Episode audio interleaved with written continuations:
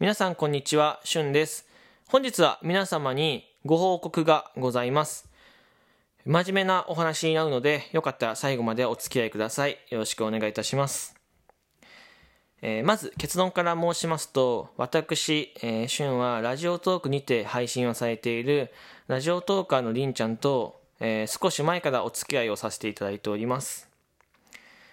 突然の報告で、えー皆様をかなり驚かしていると思うんですけど、今回ですね、私の方では、えー今後の、え活動方針についてお話をいたします。えー、りんちゃんの方に事の経緯をお話しした収録が上がっているので、えーまずは概要欄からそちらを聞いてください。よろしくお願いいたします。では早速、えー活動方針についてお話ししていこうかなと思います。えーまずですね、僕らはお互いこれまで通り、各々の目標に向かって活動していきます。えー大きく方針を変えたり、過剰に交わって配信をすることはありません。はい。というのも、えラジオトークとプライベートは分けたいと思っているので、こう、話の流れでお互いの、えお話をしたりとか、二人で、えー一緒にいる時の配信をする可能性っていうのはあるんですけど、えーこう、お付き合いさせていただいていることを、こう、ネタにしたり、えーそういった配信をするつもりはないの、ないので、その辺は、えーご理解いただけ、いただければなと思っております。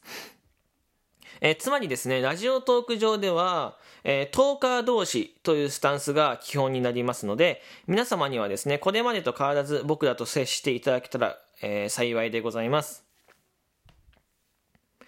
えーこの件に関しての質問は、えー内容によって答えられないものもあるので、えーそのその場合は、えご質問をしていただいても構いませんが、その場合は、え答えられないものに関しては、えこちらで、え判断させていただきますので、えご了承ください。よろしくお願いいたします。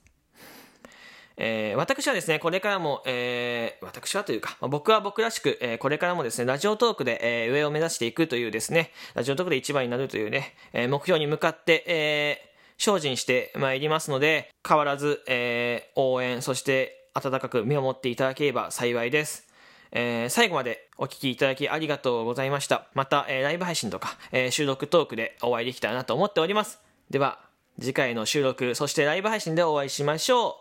バイバイ。